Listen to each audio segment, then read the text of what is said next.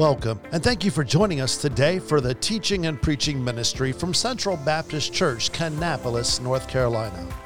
As Senior Pastor Dean Hunter shares from the Bible how to live in a fallen world. The goal of Central Baptist Church is to change the world by teaching the Word of God. Come, let's listen in. Following Christ is not easy. When um, we had fourth, fifth, sixth graders, 10th, 10 year olds this week at camp make a decision to accept Christ. If you know me, I've made this very clear. I never want to give anyone a false understanding or false impression that they're on their way to heaven.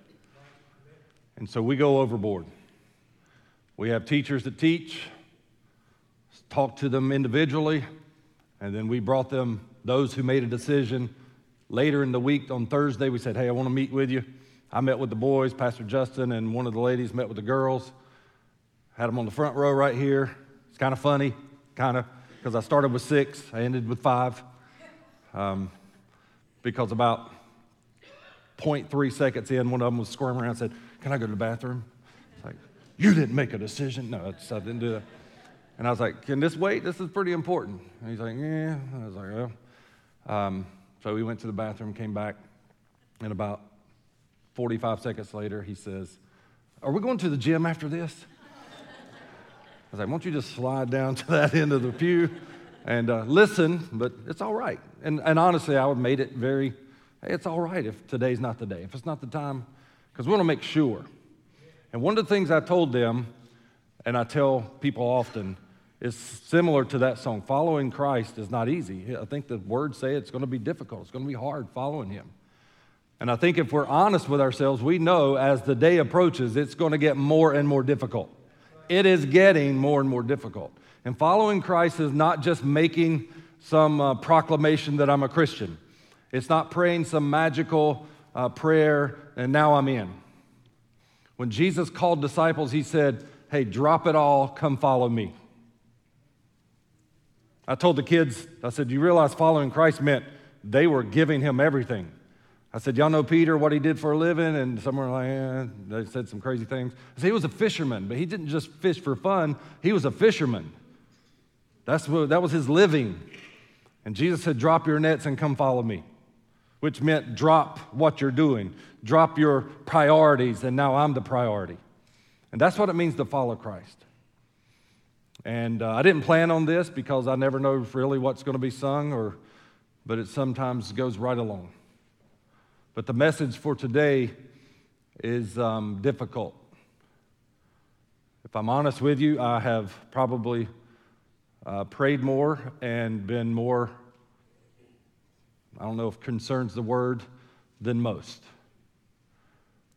But the message and the subject matter today and what we're dealing with as believers in a sin cursed, corrupt world makes it and is making it more and more difficult to be who we say we are.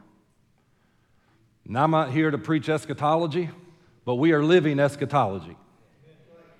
Every day we live that Jesus doesn't return is another day in the eschatological calendar. Oh, I'm, I've been to church before. What's eschatology? It's the study of the last days. We're living in the last days. A week ago, we were living in the last days, and two weeks from now, we'll be living in the last days. But Jesus is going to return. He is going to make all things new. And only those who have made Jesus Lord of their life, I am the way, I am the truth, I am the life. No one comes to the Father except through me. Only those who have trusted in Jesus, the sinless Savior, to pay the price for their sins, will be saved from the wrath to come. That sounded very eschatological, didn't it?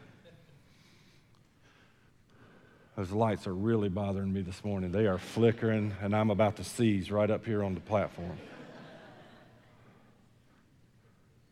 Now, everybody, look real quick. No, don't. Tomorrow, some of our hard giving money goes into effect, and we'll be having some lights done. And hopefully, they'll turn those off. We live in a world that is lost, that is sinful, and we as believers are right smack dab in the middle of it. If I can get my mind off the lights, you can too. And it's complicated, somewhat. It's difficult to be salt and light. It's difficult to be different than the world. Now, y'all looking at me like, well, I'm not having a problem with it. Well, maybe it's for me. Knowing how to respond, how to react. The words in Proverbs here talks about having wisdom and discernment.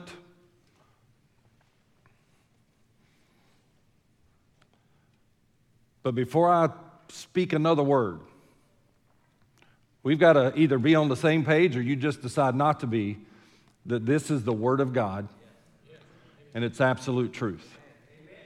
I say this sometimes, and people know my sarcasm and know my flippancy, but if this isn't true, we're wasting our time. If this isn't true, let's go find something else better to do in the sunshine today. If this isn't true, the life we're living is pointless. If it's not true, do what you want to do. There are no consequences. Live it up. When we're gone, we're gone. But if it's true, we will all stand to give account to God one day. The righteous, perfect, holy God that we just sang about. And not only us, but everyone who's ever taken a breath will stand before a holy, righteous God. And this is his rule book. This is the standard. And yet we're Christians and we've forsaken all and followed him, and we, gotta, we have to abide by this. This is our rule book. These are our instructions for righteousness. And we can't pick and choose what we like and what we don't like. So, oh, where is he going? I don't know. Well, let's read a few verses in Proverbs chapter 16. I'm going to read verses 16 through 25. And I have seriously prayed. And I have, and I'm being very transparent, asked God, don't let me say anything I shouldn't say. And more importantly, my prayer has been that my motivation is pure. The Bible says we don't know our hearts, but the little I do know can be pretty scary sometimes. But God knows my heart more than I do. And when I preach today, I don't want it to be taken as anger. I don't want it to be taken as mean spirited. My purpose is to help the church of God the believers who are inundated with wickedness and abomination all around us. And we have to know how to navigate through it using the Word of God and not our own understanding. So let's stand as we read these few verses. The other prayer is not to take anything too much out of context, and I won't. The wisest man who ever lived penned these words, and he said, How much better is it to get wisdom than gold? That's a message right there, but that's not the message. And to get understanding rather than to be chosen, to be chosen than silver. The highway of the upright is to depart from evil. He that keeps his way preserves his soul.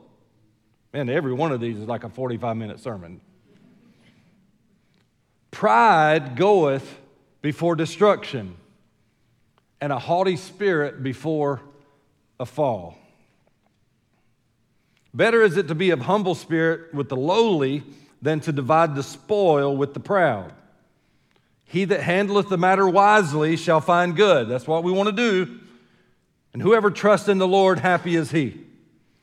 The wise in heart shall be called prudent, and the sweetness of his lips increase learning. Understanding is a wellspring of life unto him that has it, but the instruction of fools is folly. The heart of the wise teaches his mouth. Oh, and adds learning to his lips. Pleasant words are as a honeycomb, sweet to the soul and health to the bones. There is a way that seems right unto man. Y'all figured that out yet? There's a way that seems right unto man, but the end thereof are the ways of death. My job as a pastor is to preach the Word of God so that the people of God know what God expects. You can ask 10 different people tomorrow in Walmart how to get to heaven. Chances are you're going to get 10 different answers. You can go tomorrow to church, to school, summer school, and ask, and you'll get 10 different answers. We know this. But there's a way that seems right to man. And when the way to heaven is left up to man, we'll find every way for everybody to get there. But the end thereof are ways of death. May I never, may no preacher I know of, but I'm not responsible for them, ever preach in a manner that would give someone a false hope or false understanding of the gospel that would lead them in the way of death. And may we as believers never, ever fudge on the gospel and the truth of the message, where we would ever give anyone indication that it's all right. God understands. God is righteous. God is holy. And He does not tolerate sin. Father, thank you for your word. Help me to preach the word as truth and not to give my own understanding. In Jesus' name, amen. Thank you. You may be seated. As I've already said I struggled with this. Quite honestly, earlier in the month, I thought, you know, sometimes as a pastor, you're like, is this my idea or is this God's idea? And I know myself and well enough to know I've got a lot of ideas. And my desire was, and my prayer was, give me something else. I don't really want to do this. And um, never left me. And the more I prepared and the more I thought about it and prayed about it, the more I thought that as a pastor, I felt if I didn't preach this message, that I would be negligent. Negligent in serving you as our church, and negligent in standing up for Jesus.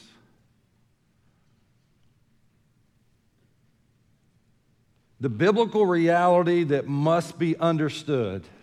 And some of you have been trying to connect dots for the last 10 minutes. I'm going to tie them up for you here. The biblical, biblical reality that must be understood is that homosexuality is a sin. Now, lest anybody get too excited, it's not the only sin. But according to Scripture, homosexuality is a sin, it's an abomination. That's not what the Baptist faith and message says, although it does. It's not what some of us got together in a meeting in a basement one day and said, hey, let's call this a sin. It's what God has called a sin from the very beginning. In the book of Leviticus, Whoa, all the way back there. God's law book. Thou shalt not lie with mankind as with womankind, it is an abomination. Now, the reality is, this isn't something new. It's been around since sin's been around, all the way in Leviticus. Leviticus chapter 20, verse 13 If a man also lie with a man as he lies with a woman, both of them have committed an abomination. They shall surely be put to death, their blood shall be upon them. Now, there are some religions who still practice that. Interestingly enough, our government gives them billions of dollars, but yet shuns Christians who don't teach to kill them. And the PGA decided to get in bed with them too. That was just extra. Didn't use bed as a pun, that just happened. I said, well, that's Leviticus. Yeah, it is. But in the Gospels, Jesus said, in Mark and the others, from the very beginning of creation, God made them male and female. And for this cause, we, we miss that a lot of times. He created them male and female, and for this cause, what cause? Two different sexes, two different genders. And for this cause, shall a man leave his father and mother and cleave to his wife. So, those of you who think the Old Testament's null and void, have fun with that. But Jesus didn't think so.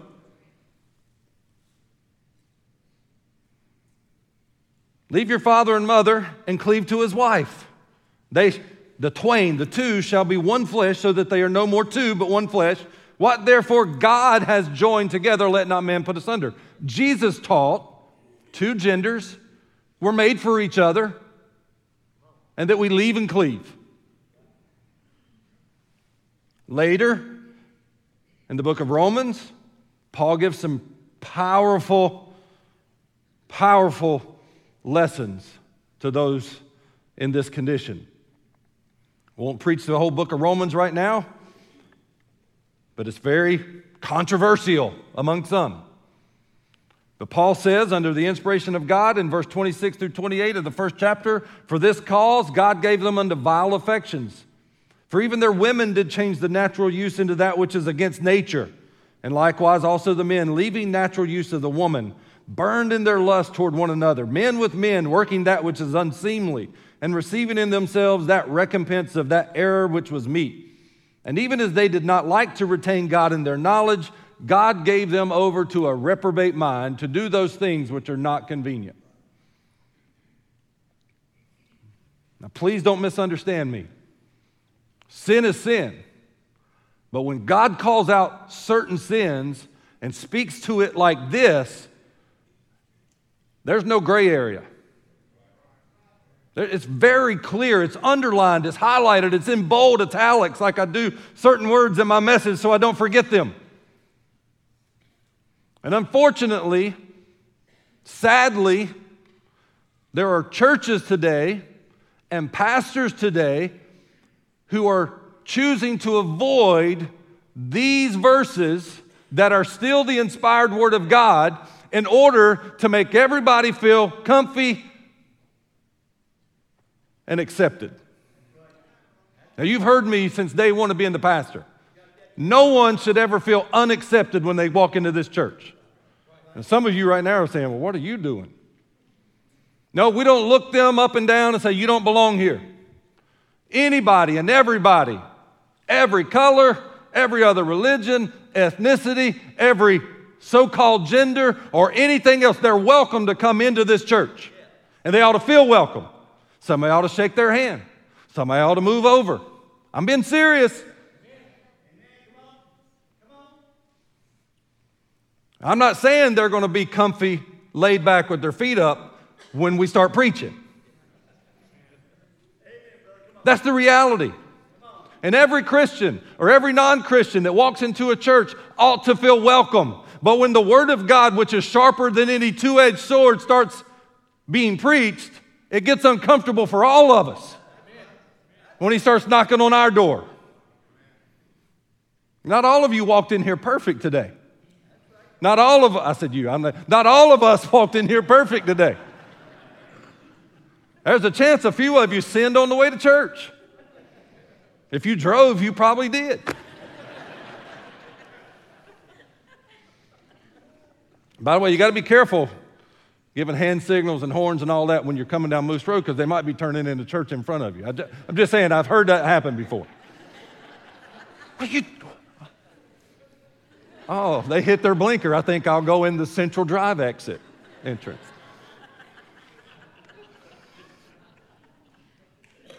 Didn't I see you coming? No, that, that, there's a lot of white Hondas. Unfortunately, just recently, maybe you should or shouldn't call out people's names when it's public and they don't make any, they don't apologize about it. Andy Stanley, North Point Church. Thousands and thousands and thousands. And if you don't believe it and you want to be ticked off righteously, watch it. And he gives messages with his little screen up on the platform with his highlighted words. And he talks, I mean, in great detail about a woman in his church. I mean, I'm, make, I'm, I'm seeing this and it's sick. He's got a screen up here and he's walking around looking cool and goofy, and he's got this woman and man in the church, and they had kids, and they divorced because the man uh, was started dating another man. And then he puts the little stick figures up there. And then he talks about the man's boyfriend. And like it's normal. This is, I'm not making this up, church. And this is a man who has um, influence on thousands of people. And he goes in and tells this whole story. And, and at one point, he's got all his stick figure family up here, and it's, it's sick. And then he says this What do I see? And he says, I see a modern family. And the crowd just, oh, Andy. See, there's a TV show, Modern Family. But he made this just as normal as man, woman, and kids. And it ends with a very happy ending. That at one of their campuses on Christmas service, the whole modern family was on one row together. And I was sitting there and I looked over and I thought, this is how it's supposed to be. You can't preach the gospel clearly and believe that garbage. Then he goes on later in a conference in front of a lot of people, a lot of preachers who paid money to hear his heresy say, that the gay believers have more faith than he does. You see, you hear what he just said? What he said was atrocious, but he normalized a gay Christian. This is normal to him. Now, I'm not here. If y'all want to take me out to lunch, we can talk great detail. I am very clear, and I've made it clear. I believe you can be a Christian and fall into sin. And there's no verse that tells me how long you can be in that sin before you're not a Christian. Now, I do have verses that say you're not a Christian and or you're a Christian. I don't have any verse that says you can be a Christian and then not be a Christian. Y'all got to follow along. Don't misquote me. But we go around and we try to normalize and we try to sympathize. I'm just being true and honest with you. We try to. We try to be accepting. We try to be loving. And there's a fine line between being accepting and loving and condoning. And we sit around, we're like, well, just how long can a person be gay before we figure out they're not Christian? And then we start to figure, was it two weeks, two months, two years? And, and let's be honest, there are some professing Christians that fall into sin other than homosexuality, and they've been in it for a long time. We ought to be asking the same questions. I don't have a verse to tell you it's X amount of days. What I do have is the gospel that tells me that we have the Holy Spirit that will convict us and call us to repentance and forgive us and cleanse us from all unrighteousness. And when a person willfully chooses to live in sin of any kind and never experiences the conviction of the Holy Spirit, never confesses, never repents, we have every right to believe biblically that they're not born again. That didn't answer all your questions about that. I'm sorry. There are some others that we can address later. I want to look real quick. By the way, Andy Stanley, when he's teaching this, listen to this. It made me, uh, it's one of them times you want one of those foam bricks to throw at the TV. he's, he's telling this, and he, and he says, and I know all the clobber passages. That's the word he uses. He says, I know Leviticus. I know the Gospels. I know Romans. I know 1 Corinthians. I know all the clobber passages we use, is what he says. How about let's call it the holy word of God and not a pick and choose clobber passage? But today, there'll be thousands at North Point Community Church campuses. And there'll be a lot of acceptance, not of the person, but of the condition. Leading people, here's my fear leading people down a fake, broad path to heaven. And there is no broad path to heaven. Narrow is the way, narrow is the gate, and few there be who find it. I want to look real quick at four different thoughts or realities biblically concerning the message title, which is the celebration of sin. First of all, and I'm glad you paid attention this far because this, is, this one's worse. I want us to look at the exploitation of sin. I've preached before, never preached really Sodom and Gomorrah, but one time, and it's not what I'm here for. I'm here to help us because we're, we're inundated in this mess. I mean, we're smack dab in the fourth quarter of Pride Month. You didn't even ask to be there.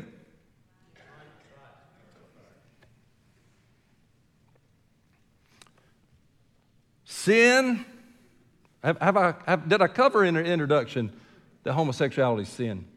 As I've, I've said so much now, I'll make sure I got that because it's important for the first point.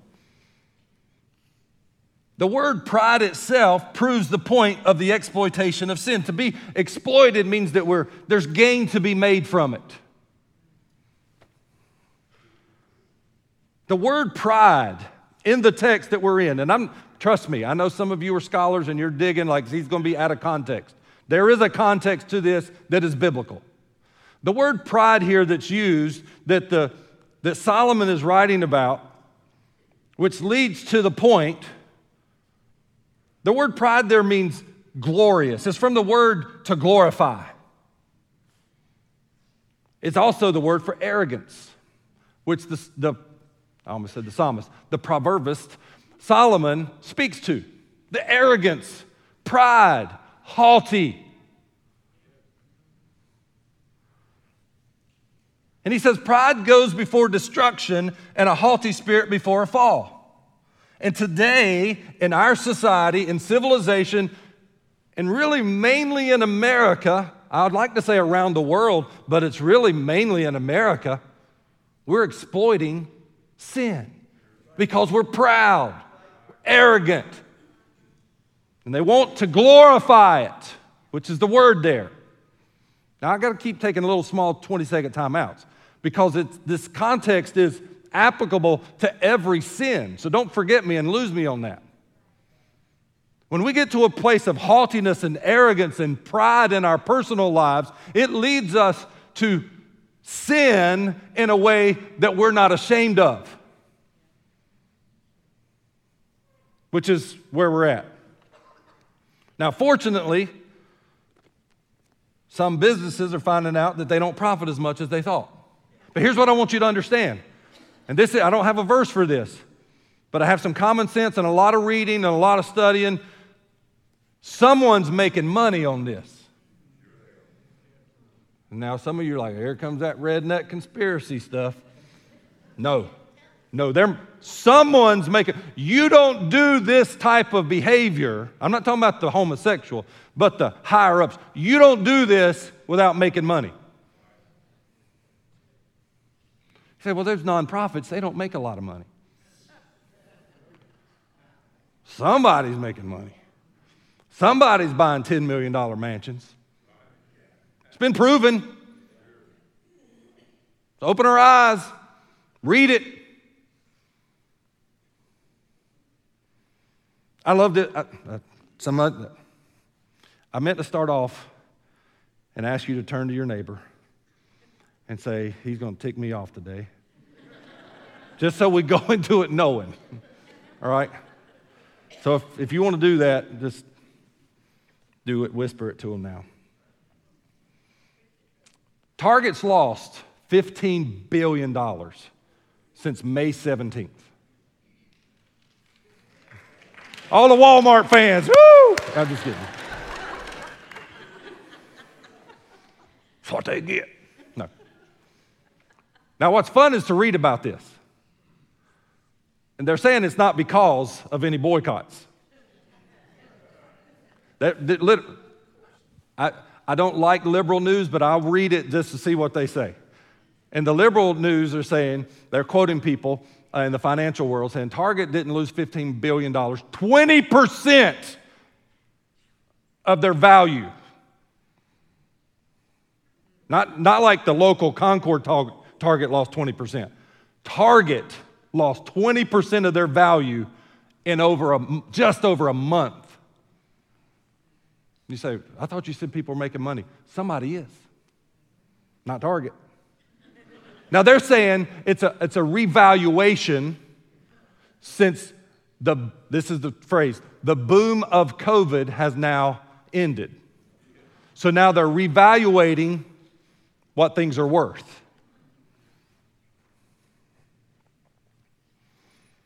They lost 20%, and it's not because of COVID.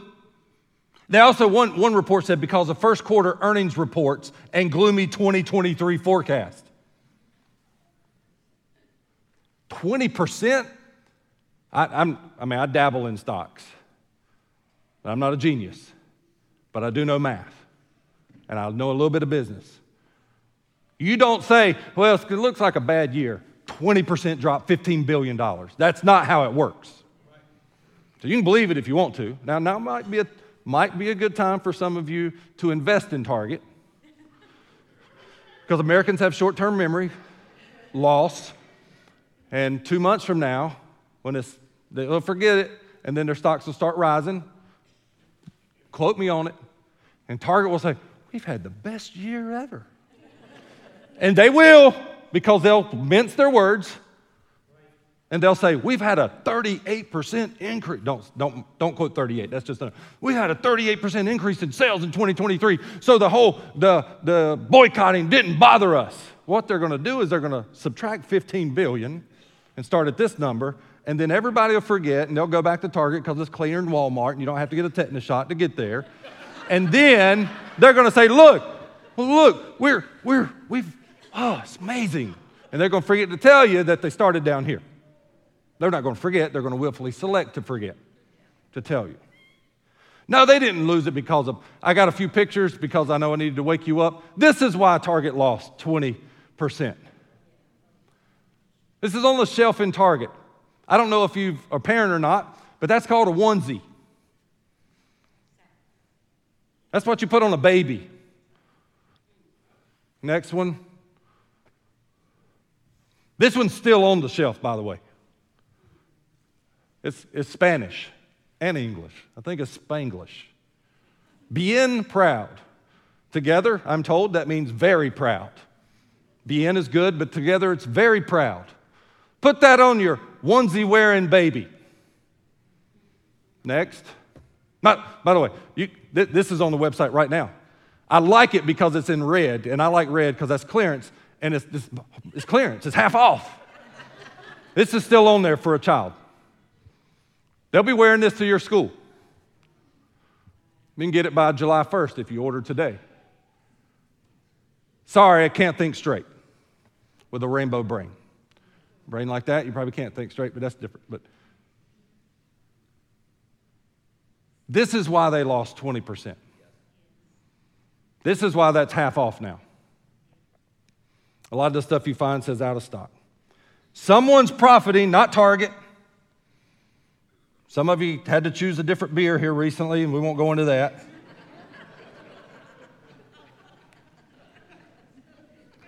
I want to make you aware of a company, an organization. You say, this isn't in Scripture, but this is important because it's affecting everything we do. And if you don't know the name of this organization, you need to know it. It's called the Human Rights Campaign, hrc.org. Please don't Google it right now, but just investigate later. Human Rights Campaign sounds like something we'd all give a dollar to. Not right now because you know the context I'm giving. Well, who's not for human rights? The Human Rights Campaign is one of the, if not the largest nonprofit organization pushing all of this garbage on corporations like Target. HRC didn't lose any money. I think the picture I've got here, I think if you go to their website, um, this is interesting, please. There it is. That's, that's what pops up first. Y'all know what that is? That's how you give. Somebody's making money. Now, let's just do some quick, simple Rowan County thinking and math. I go to hrc.org, I give them $100. Where's that money going? You think they bought Target's clothes to give them? No. They sit on it. People live a lavish life. There's some in between stuff, but I want you to hear what's going on in our country. The main goal of this company, or this organization, is to blackmail other organizations into being prideful. This is what they do. If you don't put this display up in the front of your store, we're going to put your name on this website and show the world that you don't support Pride Month. This is what HRC does. That's what PFLAG does. That's what GLAAD does. Now, PFLAG gives scholarships, even locally here in the schools to gay and allies.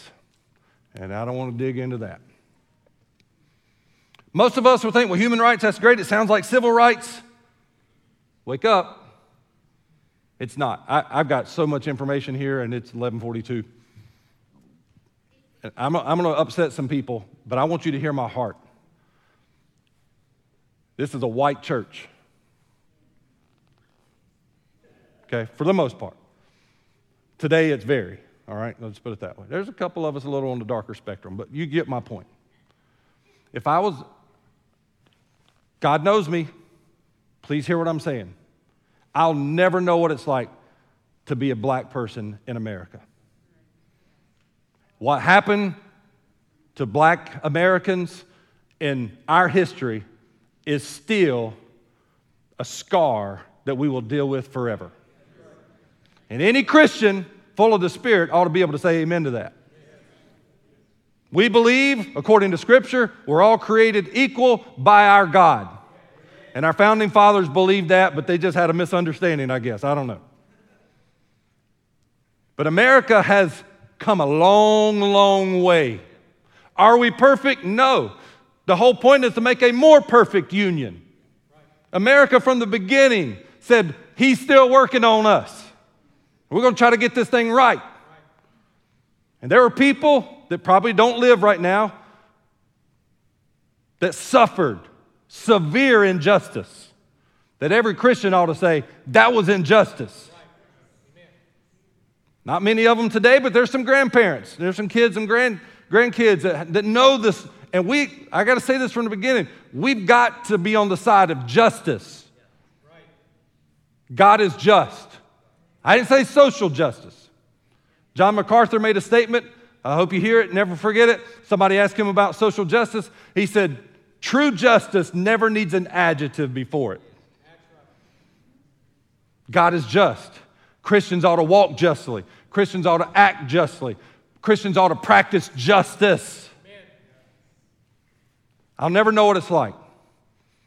Today, I still think man, how, how odd is it for someone to be in this room with all these white people? It's different. But we've come a long way. There are currently 62 black Americans in Congress. We've come a long way. Say, where, where did you just go? Where are you going? I know some of you are thinking, just hold your finger there. We have two Supreme Court justices out of the nine who are black Americans, a man and a woman. We've come a long, long way.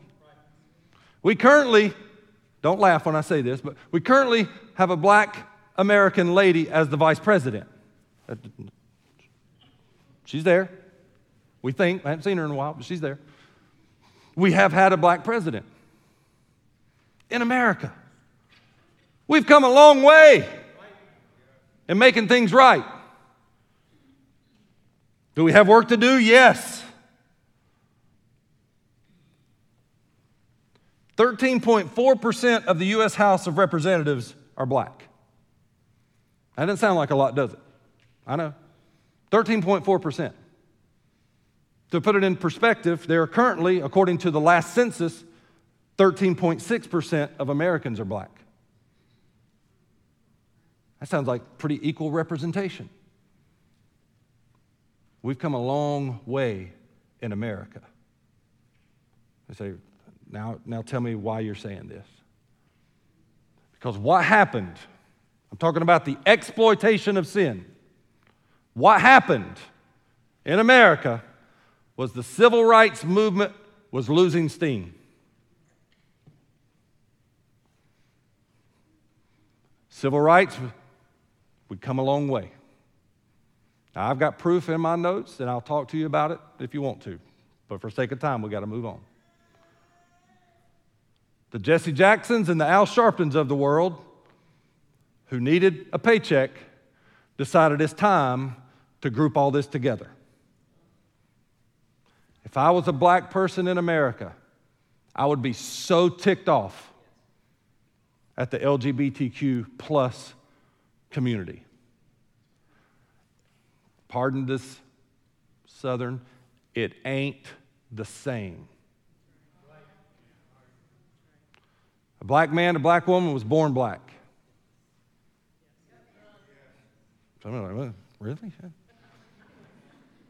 The only way to justify it, you listening, you, you teenagers listen to this, the only way you justify it as a civil rights of the 21st century is to say they're born that way. It's the only way you make it equal. Did this side here? It's the only way you justify it.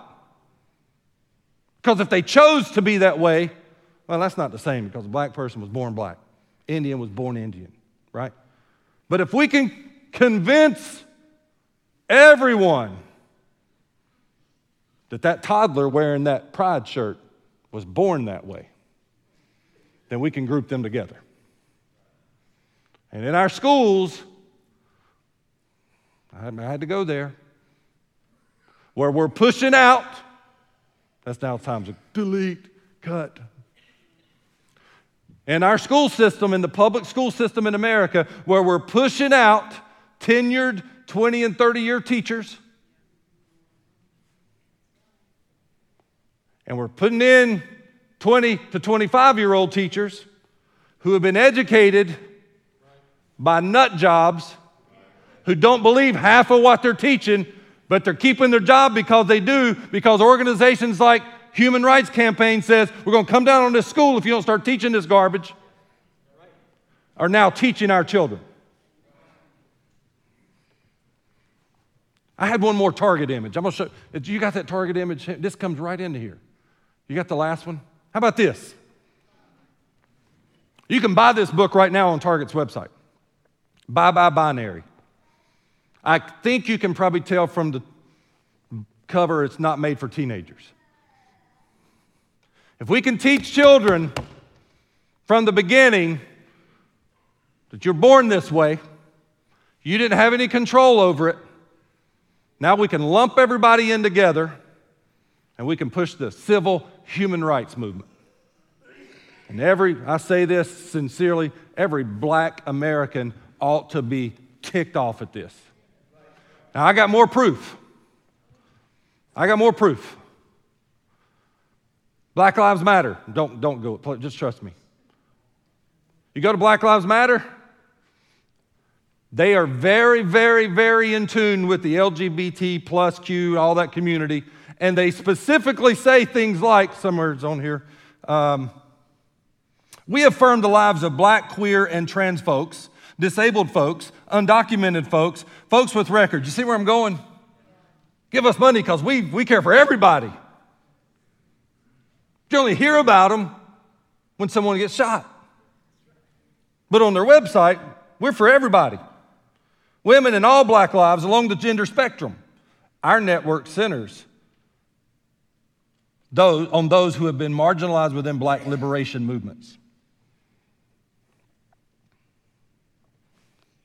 Why would the Los Angeles Dodgers allow the Sisters of Perpetual Indulgence to do what they did?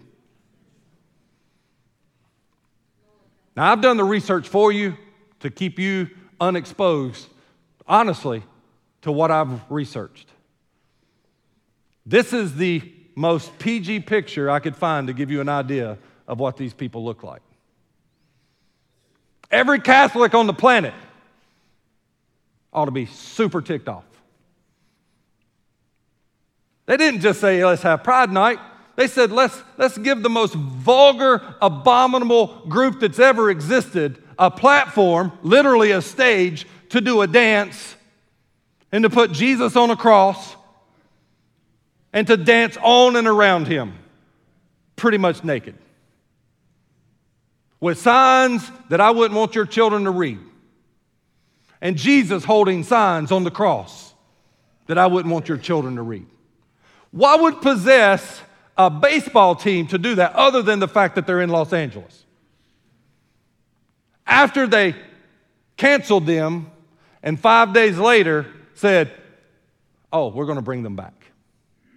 What happened in five days? I think you can do the math. Sin has been exploited in America. Number two, not only the exploitation of sin, the example of Sodom. I know what time it is.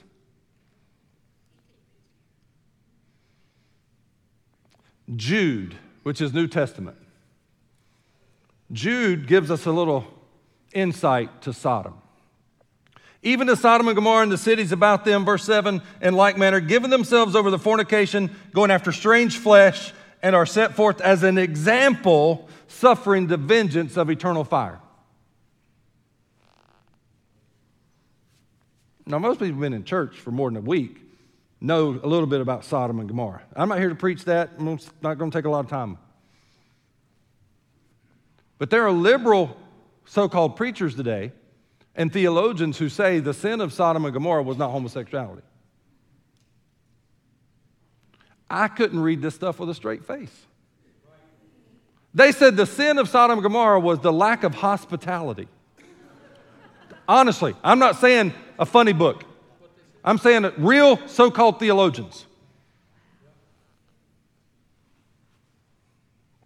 Google it for those of you skeptics. When you study Scripture, it's clear what the sin of Sodom and Gomorrah was. Yeah, they were not very hospitable. But Genesis says about Sodom, they were wicked and sinners before the Lord exceedingly. In Genesis 18, and because their sin was very grievous. I mean, God likes for you to be friendly, but I don't know that He would call lack of hospitality an abomination.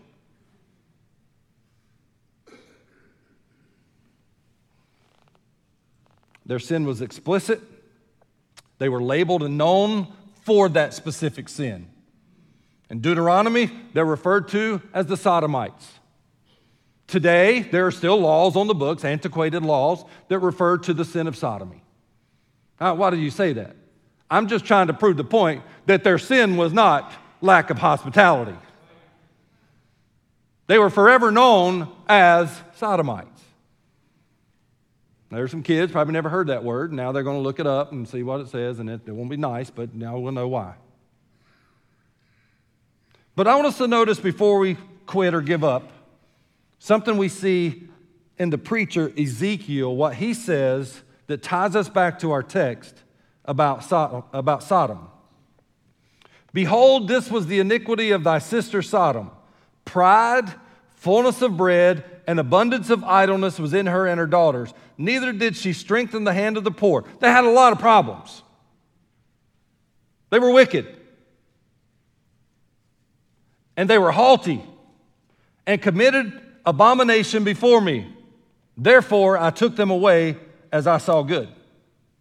Ezekiel 16 56. For thy sister Sodom was not mentioned by mouth in the day of thy pride. Sodom's core issue was pride, arrogance, haughtiness. Their sin that they're noted for was an abomination, it's homosexuality.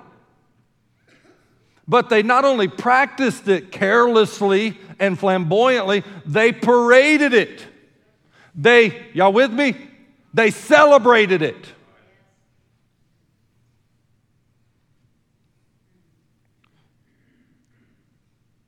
May God have mercy and help the United States of America for celebrating sin and not asking us what we think. According to my research,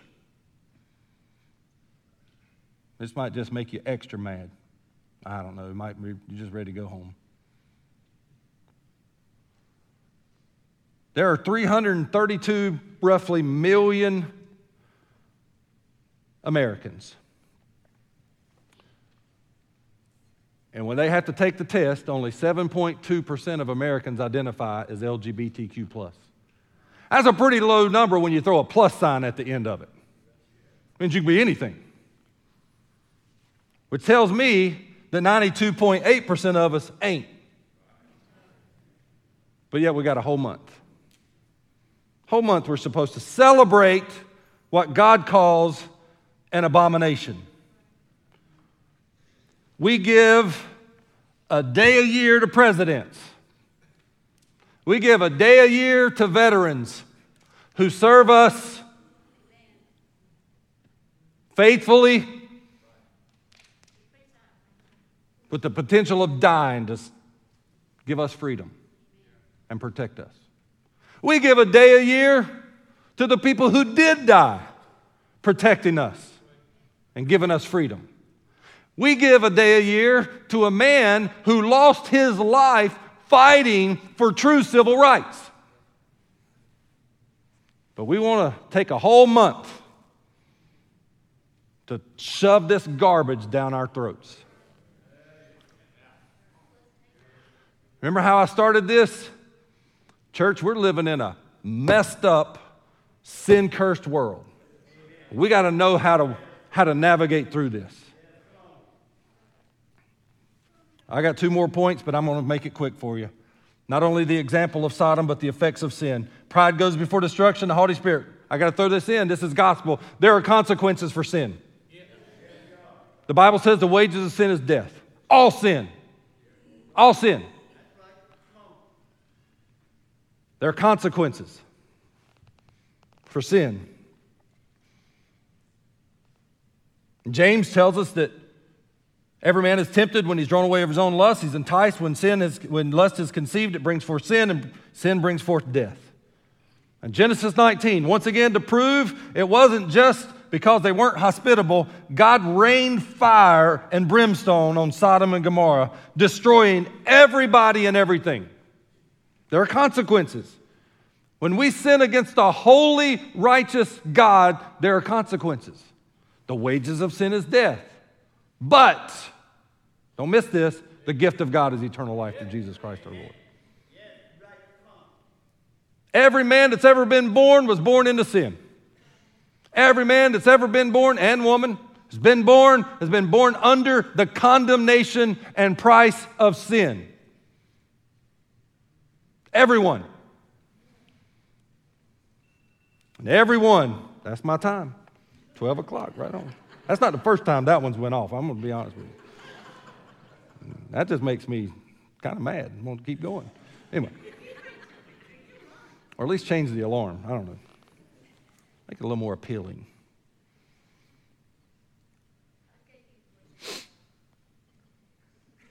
God offers forgiveness, mercy, and grace through Jesus' sacrificial death. And here's what I believe kind of sounds like scripture to whoever calls on the name of the Lord. You believe a homosexual can get saved? Yep. Believe they can. Whoever calls on the name of the Lord. Where sin did abound, grace did much more abound. Now, with me? You think a homosexual can be saved? Yeah. I think a murderer can be saved. I think a drug addict, drug addict can be saved. I think an abuser can be saved. But when God calls out in Romans 1 the sin of homosexuality and says that person can get to the place where he turns them over to a reprobate mind, we ought to wake up. Now, that doesn't mean, church, you listen, this is to help you, it's to help me. One of, the, one of the problems in the American church and in the Baptist church, if we're honest, is we, we have misconstrued Scripture and said, well, if they're gay, they can't be saved. That is not true, according to Scripture. And we shouldn't go around trying to figure out how long they've been and whether they passed the limit because we don't have a verse. So what we do is we preach the gospel. And we tell them, whoever calls on the name of the Lord shall be saved. And we tell them, according to Scripture, you don't continue to live this life. And we're honest and say, you will still struggle with sin just like I struggle with sin. And we will offer them help through the Word of God. Keep going. And then we'll hand them over to some Christian help some Christian counselors who deal with this, who use the Word of God.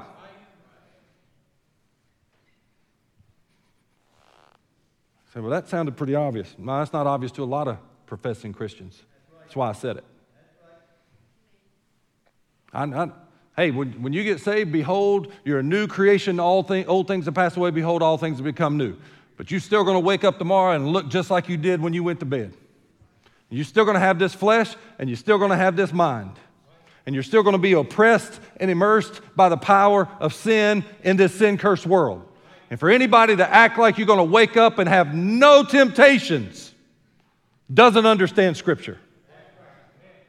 And we missed it in the church for a long, long time, telling people, well, if you really got saved, you wouldn't even have a taste for liquor. I've heard it. Now, I have heard people testify I was a drunk. I got saved and I woke up and I never had another drop. Hallelujah. Praise God for that. God did a miracle in your life. When we tell a person you get saved and you no longer have a temptation to sin, we're lying and we're mis- mis- misquoting God's word.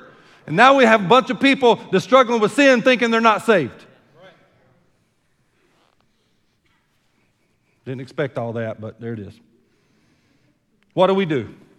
The expectation of saints. And somebody will shake my hand when we get out of here because I had at least 40 minutes left. So you hadn't read much of that scripture. I want you, I want you to look back at Proverbs 16. It speaks a lot about pride and how we deal with it personally in our own lives and in our surroundings. How do we react? What's the expectations of the saints? How much better is it to get wisdom than gold? Church, we need to ask God for wisdom and discernment to how to get through this mess, how to talk to people, how to live, how to walk right, how to be pleasing to Him. I know myself well enough to know I'm not happy about what I see. And I want to say some things sometimes I probably shouldn't say. And I need the wisdom of God and His discernment and His Holy Spirit to shut my mouth sometimes. The highway of the upright. What, what do we do? We depart from evil. Better is it to be of humble spirit with the lowly than to divide the spoil with the proud. I, I don't even need to break that down. He that handleth the matter wisely shall find good. That's what we need to be doing. We trust in God, trust the Lord. Happy is he the wise heart shall be prudent. We need to ask God for wise hearts. so our lips are a little sweeter. Verse 21. I feel like I'm talking to me and like two other people, maybe the rest of you just. But I know I'm talking to the church of Jesus Christ. I can't tell you what to do, but I'm going to conclude with three things we don't do. You ready? Write them down quick. Listen quick. We don't condemn the sinner. I'm going to say this again and expound. We don't condemn the sinner. That's God's job. Now, I didn't say we pull a Joel Osteen because I've watched his interview when he was point blank asked, Why do you believe about that? That's up to God to decide what he's going to do with these people. I mean, I just, no, no, no, no, no. That's not what I said, so don't misquote me. God is the one who condemns. Only a holy, righteous God has the authority to condemn. And there's a couple verses right after the most familiar passage in all of Scripture. In John chapter 3, verse 16, we all know God loved the world so much he gave his son, whoever believes in him should not perish, but have everlasting life. Verse 17. Y'all know what verse 17 says? Verse 17 tells us, I'm going to misquote it. For God sent not his son into the world to condemn the world, but that the world through him might be saved. Ready? He that believeth on him is not condemned. That's a believer. But he that believeth not is condemned already. The reality is, we were all born condemned. So, who are we to go around saying, condemn, condemn, condemn, condemn? The truth is, hey, if you're born, you're condemned. You need to be saved. The only way you can escape condemnation is to be born again. That's our message. Church, we need help with that. I need help with that. It's enough of the pointing fingers. Oh, you're gonna, you're gonna, you know, it's like, like God loves the world. I watched something recently where some theologian said we probably shouldn't say that, but uh, whatever. But I believe he does because that's kind of what I read in Scripture. But we preach the love of God. We don't preach that God loves your sin, God loves you. We don't condemn the sinner. Another thing we don't do is we don't condone the sin. To condone means to accept. We might accept that it's a reality in our country and our culture, but we don't accept that it's okay. Just like we don't accept that any other sin is okay in the eyes of God. We don't condone, we don't condemn. Most importantly, we don't compromise on Scripture.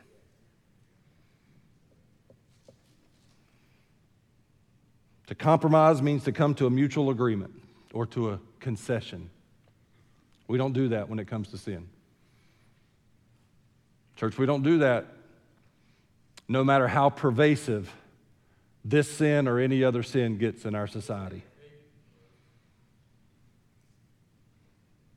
Well, I'm probably going to be left out. Probably. Might not get that promotion. Probably. Might have to find another job. Maybe. Tell you what, you won't have to do is find another church. Because we're going to stand on the Word of God. Unapologetically. Unapologetically. Boldly but with wisdom that comes from God and with love. Would you pray with me? Father, thank you for your word. God, without your word, we would be clueless as to how to deal with what we deal with in our life.